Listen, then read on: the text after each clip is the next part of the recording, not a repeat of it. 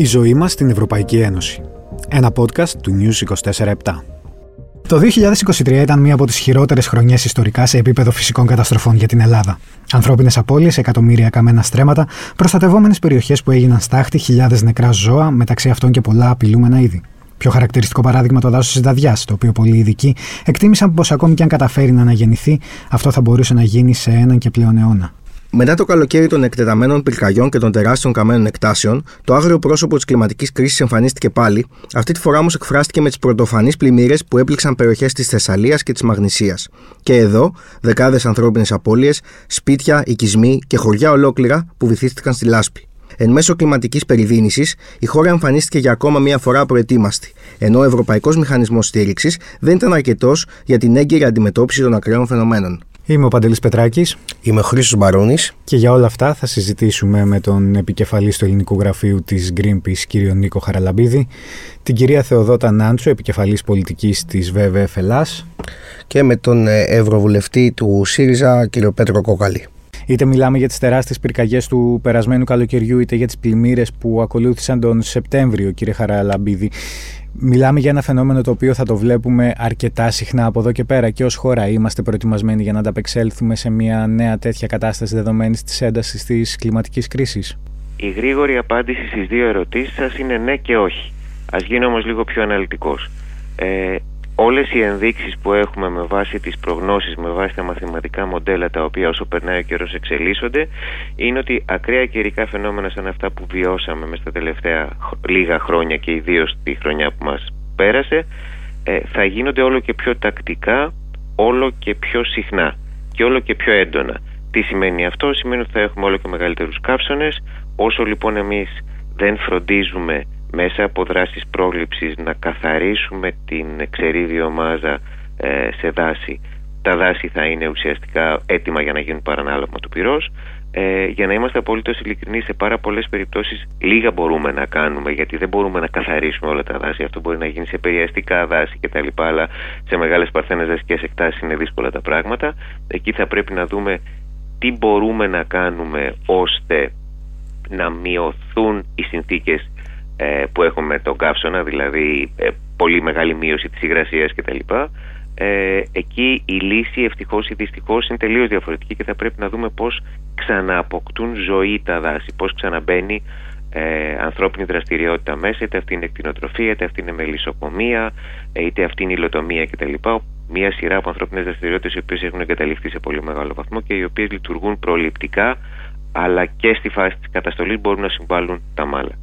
Ε, στο δεύτερο ερώτημά σας το κατά πόσον είμαστε έτοιμοι αποδείχθηκε ότι όχι. Και μάλιστα το φετινό καλοκαίρι ήταν και μια περίτρανη ακύρωση της έπαρσης με την οποία αντιμετωπίζαμε τα φαινόμενα βγαίνοντας ε, λέγοντας ότι οι μηχανισμοί μας είναι έτοιμοι και έχουμε κάνει τα πάντα. Ε, ακούσαμε συχνά το ότι, ότι είναι ανθρωπίνος δυνατόν λες και είναι κάτι το υπερφυσικό αυτό που συμβαίνει. Αυτό που συμβαίνει είναι απολύτως φυσικό. Ας χωνέψουμε λίγο ότι με την έπαρση και με Καναντέρ δεν αντιμετωπίζονται τα φαινόμενα και το είδαμε αυτό. Είδαμε ότι με την βοήθεια της, ε, της Ευρωπαϊκής Ένωσης, με τη συμβολή ε, πυροσβεστικών ε, και πυροσβεστών από άλλες χώρες, παρόλα αυτά η Δαδία έκαιγε για πάρα πολλές ημέρες γιατί ήταν αδύνατο να σβηστεί από τη στιγμή που ξέφυγε από τον έλεγχο τις πρώτες ώρες η φωτιά. Και στη συνέχεια τα πρώτα βράδια όταν πλέον ε, σβηνόταν η φωτιά δεν υπήρχε δυνατότητα ε, περιορισμού, ελέγχου των ανα, αναζωπυρώσεων και είχαμε ξανά από την αρχή τα ίδια και τα ίδια. Άρα λοιπόν έχουμε το εξής τη γνώση ότι τέτοια φαινόμενα θα τα έχουμε όλο και πιο συχνά και δεν αναφέρομαι μόνο στις πυρκαγιές, αναφέρομαι και στις πλημμυρε Γιατί αυτό που έχουμε δει μέσα στα τελευταία χρόνια να καταγράφεται είναι χωρίς να έχουμε μία αύξηση σε απόλυτους αριθμούς των βροχοπτώσεων σε ετήσια βάση, έχουμε αύξηση των βροχοπτώσεων που πέφτει, που, του όγκου του νερού που πέφτει μέσα σε μία μέρα ή σε λίγες ώρες. Άρα έχουμε καταστροφικά φαινόμενα. Αν τα συνδυάσει κανείς αυτό με τις πυρκαγιές, έχεις ιδανικές συνθήκες ε, για κατολιστήσεις, για πολύ μεγάλες καταστροφές σε αστικό ιστό. Έχουμε ε, μια πολύ κακή ιστορία, πολύ κακή παράδοση στη χωροταξία και στη χρήση της, της γης, στις ανθρώπινες δραστηριότητες σε διάφορα κομμάτια γης ε, και έχουμε και μια πάρα πολύ κακή παράδοση στην πρόληψη. Αυτά είναι τα τρία πράγματα που θα πρέπει να αλλάξουν.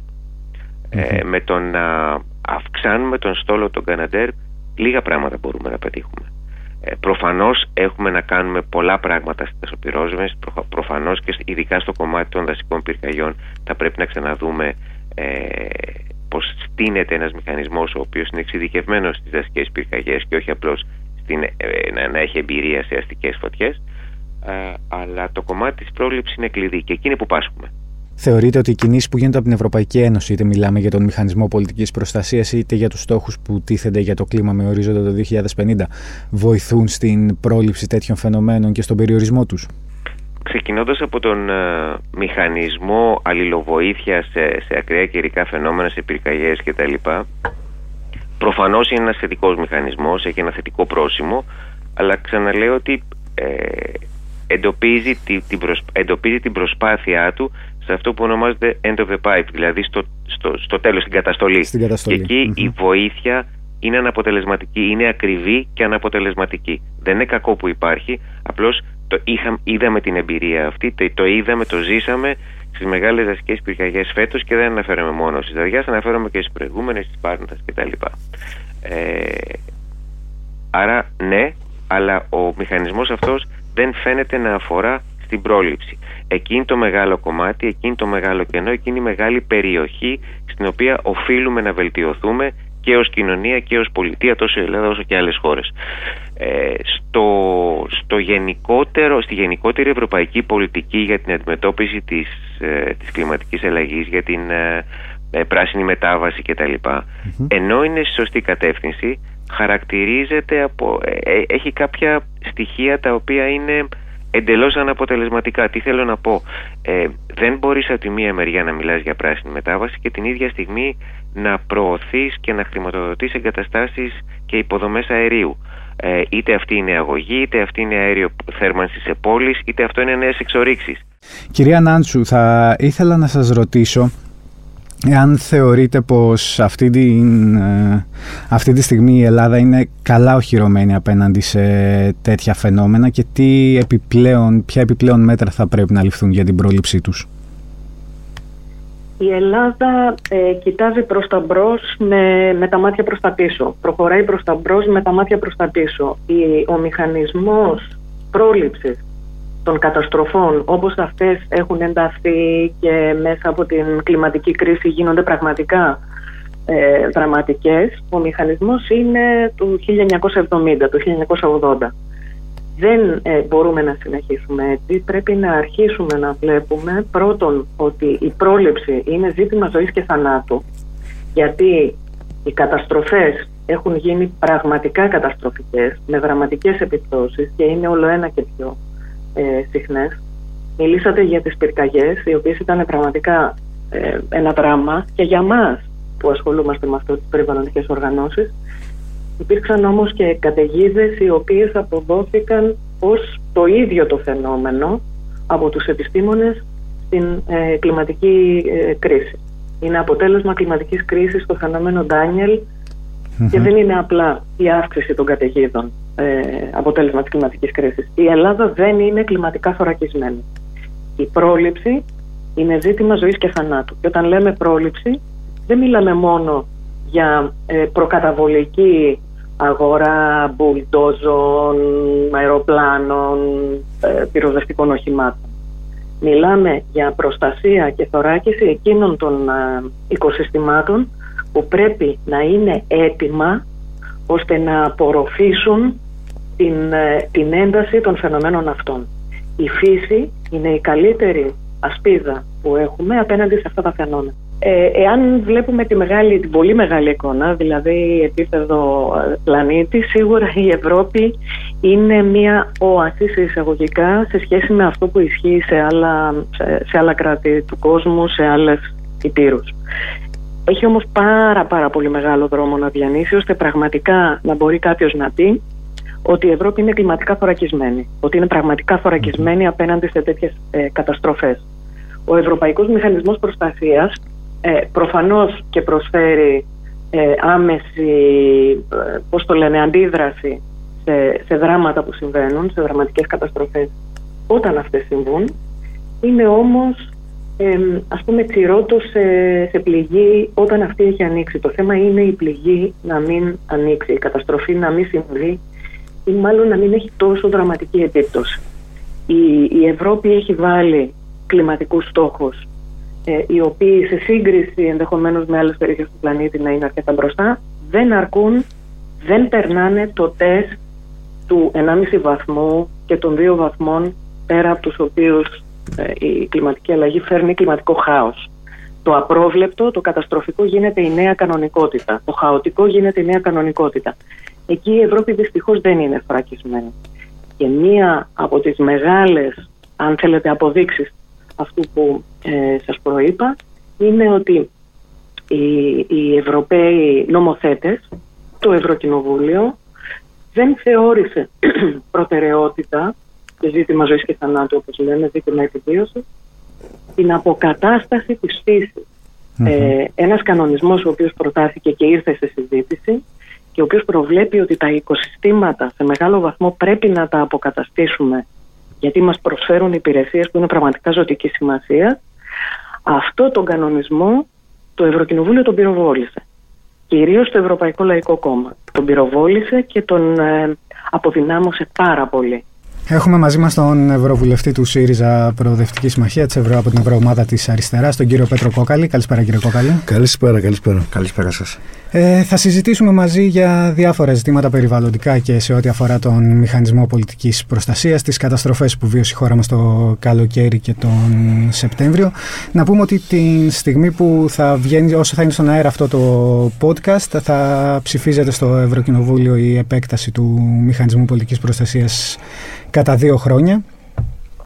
Ε, το μηχανισμό αυτό η Ελλάδα χρειάστηκε να τον ενεργοποιήσει δύο φορές το περασμένο καλοκαίρι προκειμένου να ανταποκριθεί στις ε, τεράστιες πυρκαγιές που κατέστρεψαν μεγάλο κομμάτι. Ε, μπορούσατε, κύριε Κόκαλη, να με εξηγήσετε σε αδρές γραμμές πώς λειτουργεί ο μηχανισμός, ποια θα είναι η εξέλιξή του και τι προβλέπετε σε επίπεδο πρόληψης; Νομίζω ότι ο μηχανισμός πολιτικής προστασίας ε, που ιδρύθηκε πριν από λίγα χρόνια, στην προηγούμενη δηλαδή κοινοβουλευτική περίοδο, είναι ένα παράδειγμα δημιουργίας νέων μηχανισμών προσαρμογής στην κλιματική αλλαγή, στην κλιματική κρίση. Είναι δηλαδή ένα, ένας, ένας πλαίσιο συνεργασίας βάσει του οποίου οι, τα κράτη-μέλη ε, θέτουν στην ε, υπηρεσία της, ε, στη διάθεση μάλλον του, της Ευρωπαϊκής Ένωσης ε, ε, πυροσβεστικά μέσα είτε αυτά είναι αεροπλάνα είτε είναι ε, μονάδες ε, πυροσβεστών, πυροσβεστικές μονάδες ε, προκειμένου να κατευθυνθούν εκεί που χρειάζεται εκείνη τη στιγμή.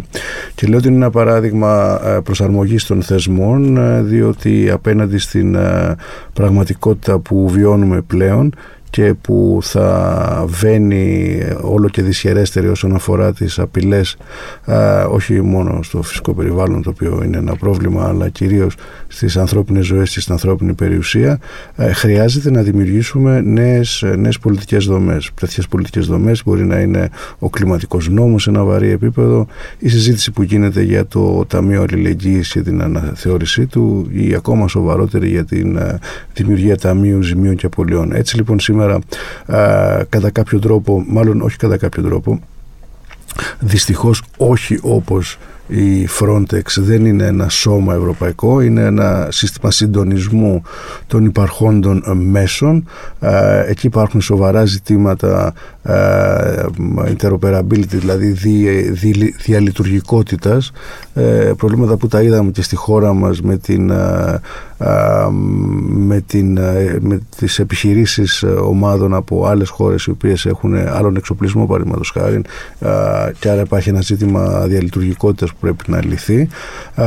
Και από εκεί και πέρα εμείς σαν αριστερά έχουμε προτείνει τη δημιουργία μιας σταθερής ομάδας όπως η Frontex, μια Pyrex ας το πούμε που θα μπορεί να επεμβαίνει σε, στις φυσικές καταστροφές οι οποίες στις φυσικές καταστροφές δεν είναι φυσικές ακριβώς καταστροφές. Τέλος πάντων στις καταστροφές οι οποίες ε, θα ε, εντείνονται όλο και παραπάνω. Αυτή τη στιγμή λοιπόν επεκτείνεται για ορισμένα χρόνια αυτή η, η, αυτό το πλαίσιο συνεργασίας προκειμένου να έχουμε το χρόνο για να μπορέσει η Ευρωπαϊκή Ένωση να προμηθευτεί η ίδια α, δικά της αεροπλάνα, τα καινούρια CL515 που η περιέργως μοναδική εταιρεία που θα κατασκευάζει στον κόσμο, η Canadair, δεν έχει σε παραγωγή ακόμα.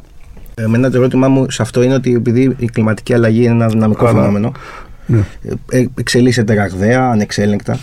Ε, πώς μπορούμε να διασφαλίσουμε ότι αυτός ο μόνιμος ευρωπαϊκός στόλος ε, θα είναι επαρκής σε τέσσερα χρόνια από σήμερα; Και αν δεν έχουμε ποσοτικά, ναι, τουλάχιστον πώ έχουμε ποιοτικά ναι, χαρακτηριστικά. Ναι, κοιτάξτε, είναι πολύ σωστή η ερώτησή σας, γιατί είναι κρίσιμο να καταλάβουμε ότι όπως και σε πάρα πολλά άλλα ζητήματα, αλλά κυρίαρχα στα θέματα της προστασίας από την ε, κλιματική κρίση, ε, η καταστολή δεν μπορεί να είναι ποτέ επαρκής. Ε, χρειάζεται η πρόληψη. Και πρόληψη στην περίπτωσή μας σημαίνει προσαρμογή. Πρόληψη σημαίνει πάνω απ' όλα η, η ο μετριασμός στην δικιά μας γλώσσα, δηλαδή η κατάργηση των ορυκτών καυσίμων των δυνατών ταχύτερα, η, η, η κλιματική, η υπερθέρμανση του πλανήτη μάλλον ε, οφείλεται στην ε, χρήση ορυκτών καυσίμων. Όσο χρησιμοποιούμε ορυκτά καύσιμα και αυξάνουμε τις εκπομπές τόσο και θα ανεβαίνει η θερμοκρασία. Όσο ανεβαίνει η θερμοκρασία τόσο θα είναι πιο ακραία και πιο συχνά ε, τα καιρικά φαινόμενα. Ε, θα είναι μεν πρωτόγνωρα αλλά όχι απρόβλεπτα. Είναι γνωστά αυτά που συμβαίνουν. Άλλωστε είδαμε και στη χώρα μας είχαμε και την πρόβλεψη ε, ξεκάθαρα τι θα γίνει. Ε, επομένως, ε, όπως και η χώρα μας είναι η χώρα με τα περισσότερα πυροσβεστικά μέσα ε, ανακάτοικο στην Ευρωπαϊκή Ένωση, όμως είναι και η χώρα στην οποία κάηκαν τα περισσότερα στρέμματα με τις λιγότερες φωτιές. Είναι λοιπόν και ένα τεράστιο ζήτημα οργάνωσης αυτών και συντονισμού αυτών. Είναι το γεγονός ότι η Ελλάδα είναι η μόνη χώρα του Νότου η οποία δεν έχει δασική υπηρεσία η οποία να φροντίζει ε, για την καλή κατάσταση των δασών όλο το χρόνο με επιστήμονες αλλά το έχουμε αναθέσει στην πυροσβεστική με καταστροφικά αποτελέσματα όπως είδαμε. Ε, επομένως ε, το πρώτο πράγμα που πρέπει να κάνουμε είναι να προσπαθήσουμε, όχι να προσπαθήσουμε, να αγωνιστούμε για αυτά τα οποία ε, ε, είναι πλέον δεσμευτική, νομικά δεσμευτική για την Ευρωπαϊκή Ένωση, η κλιματική ουδετερότητα του 2050, η μείωση των εκπομπών κατά 55% του 2030 με το Fit for 55. τώρα συζητάμε το στόχο του 2040, ο οποίος θα πρέπει να είναι 90%. Άρα ένα είναι ο μετριασμός και δεύτερον επειδή δυστυχώς ε, λόγω της ε, επιτυχούς ε, και εγκληματικής προπαγάνδας των πετρελαϊκών εταιρεών οι οποίες γνωρίζανε από τη δεκαετία του 50 τα αποτελέσματα τα οποία θα έχει πάνω στους πληθυσμούς η πώληση των προϊόντων τους και το αποκρύψανε με τον ίδιο ακριβώς τρόπο και με τους ίδιους ακριβώς ανθρώπους όπως το έκανε η βιομηχανία καπνού από τη δεκαετία του 50 όταν ήξερε ότι το κάπνισμα προκαλεί καρκίνο και, άλλα, και άλλες αρρώστιες και ε, έκανε έναν μεγάλο αγώνα ο οποίος οδήγησε στην αδράνεια την πολιτική και στον θάνατο εκατομμυρίων ανθρώπων. Το ίδιο συμβαίνει και τώρα με τον ίδιο ακριβώς τρόπο. Επομένως έχουμε αργήσει πάρα πολύ, πρέπει να κάνουμε πράγματα πάρα πολύ γρήγορα και σε κάθε περίπτωση αυτό που ίσως δεν ε, είναι ευρέως αντιληπτό είναι ότι η άνοδος της θερμοκρασίας είναι πρώτα απ' όλα μη αναστρέψιμη Δηλαδή δεν είναι και σήμερα να σταματάγαμε να καίμε πετρέλαιο, α, λιγνίτη, κάρβουνο και μεθάνιο, δηλαδή φυσικό αέριο όπως κακώς λέγεται. Α, η θερμοκρασία θα συνεχίσει να αυξάνεται. Ο στόχος της συνθήκης του Παρισίου είναι να συλληφθεί η άνοδος στον συν 1,5 βαθμό. Ήδη βεβαίως βρισκόμαστε παραπάνω. Στο φετινό φρικτό καλοκαίρι και με το φαινόμενο Ελνίνιο η θερμοκρασία στην Ευρώπη μάλλον τον Σεπτέμβριο ήταν 3 βαθμούς πάνω. Ε, αυτός είναι ένας κόσμος ο οποίος είναι μη ασφαλής για τον άνθρωπο. Ε, δεν είναι ένας κόσμος ο οποίος θα δημιουργήσει κάποιο πρόβλημα στον πλανήτη Γη ο οποίος υπάρχει εδώ δισεκατομμύρια χρόνια και θα συνεχίσει να υπάρχει. Θα δημιουργήσει όμως ε, ανυπέρβλητα, ε, ανυπέρβλητες ε, καταστρο... προβλήματα και ανυπολόγιστες καταστροφές στον, στον άνθρωπο.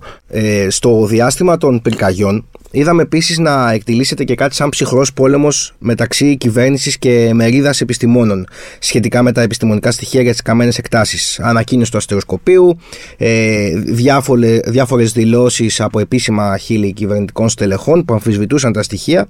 Είναι είναι ένα φαινόμενο που το έχουμε ξαναδεί στο παρελθόν, σε, στην κακοκαιρία Ελπίδα για παράδειγμα, με αμφισβήτηση μετεωρολογικών προβλέψεων. Ποιο είναι το σχολείο σας γι' αυτό και ποιος είναι ο ρόλος της Ευρωπαϊκής Ένωσης για, την για την προστασία της αξιοπιστίας των επιστημονικών φορέων και των στοιχείων που κοινοποιούν; Κοιτάξτε, το ζήτημα, το, το πρόβλημα της, μάλλον το ζήτημα της κλιματικής ε, αλλαγής, της κλιματικής κρίσης είναι κατά βάση επιστημονικό. Γνωρίζουμε απολύτως ε, τι προκαλεί τι.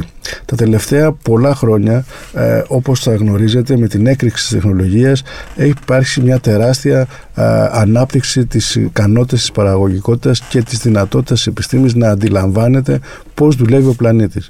Έχει, υπάρχει μια τρομακτική έκρηξη στην ικανότητα της μετρολογικής ε, πρόβλεψης ε, και η, η βάση της κλιματικής δράσης είναι να ακούσουμε την επιστήμη. Αυτό ζητάνε από τα Ηνωμένα Έθνη, αυτό ζητάει ο Διεθνής Διακυβερνητικός Οργανισμός για την κλιματική αλλαγή των Ηνωμένων Εθνών, αυτό ζητάει ακόμα και η Γκρέτα Τούρμπεργκ. Listen to the science. Αυτή είναι η ερώτηση. Στον Ευρωπαϊκό Κλιματικό Νόμο θεσπίζεται η ανεξάρτητη επιστημονική αρχή η οποία θα επιβλέπει, θα κάνει το σχεδιασμό και θα επιβλέπει και την υλοποίησή του. Στον Ελληνικό Κλιματικό Νόμο όμως δεν υπάρχει καμία επιστημονική αρχή, καμία ανεξάρτητη επιστημονική αρχή. Υπάρχουν επιτροπές οι οποίες διορίζονται από τους, από τους υπουργούς και νομίζω ότι αυτό είναι ένα λάθος, όχι ένα λάθος, είναι ένα εγκληματικό λάθος που θα μας οδηγήσει σε ε, μεγάλες καταστροφές και εκατόμβες νεκρών. Δεν υπάρχει άλλος δρόμος αυτή τη στιγμή από το να ακούσουμε την επιστήμη, η οποία είναι σαφέστατη. Η, η επιχειρηματολογία λοιπόν, η αντιεπιστημονική ε, επιχειρηματολογία της δεξιάς, άκρας δεξιάς συμμαχίας ήταν ότι περισσότερη, ε, ας το πούμε, ε, νομοθεσία για την προστασία της βιοποικιλότητας θα δημιουργήσει στην Ευρώπη πρόβλημα επισητιστικής ασφάλειας, food security, ότι δηλαδή θα έχουμε λιγότερο φαγητό, όχι αρκετό φαγητό.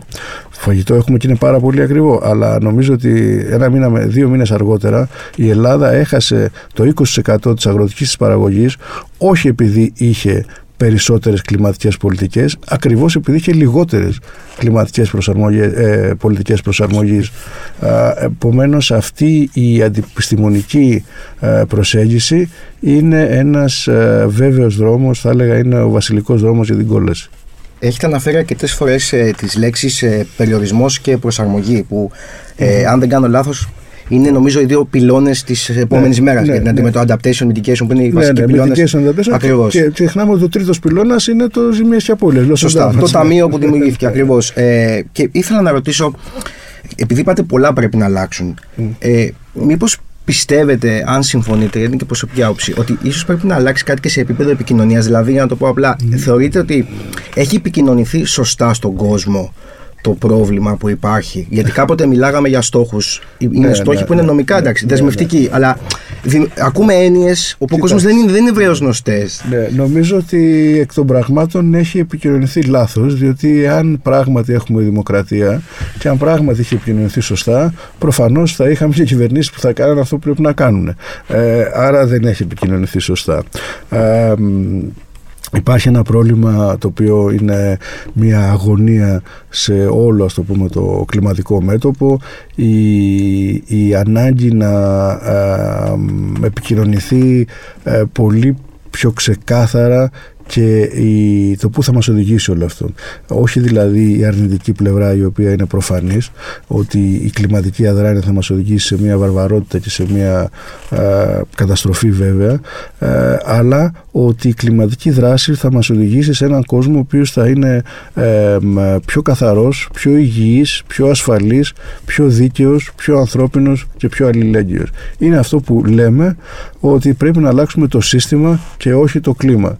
Ήθελα να ρωτήσω εάν σας προβληματίζει και αν πιστεύετε ότι μπορεί να μας αποπροσανατολίσει από τους στόχους και για το κομμάτι της επικοινωνίας που αναφέραμε νωρίτερα, η άνοδο της ακροδεξιάς στην Ευρώπη.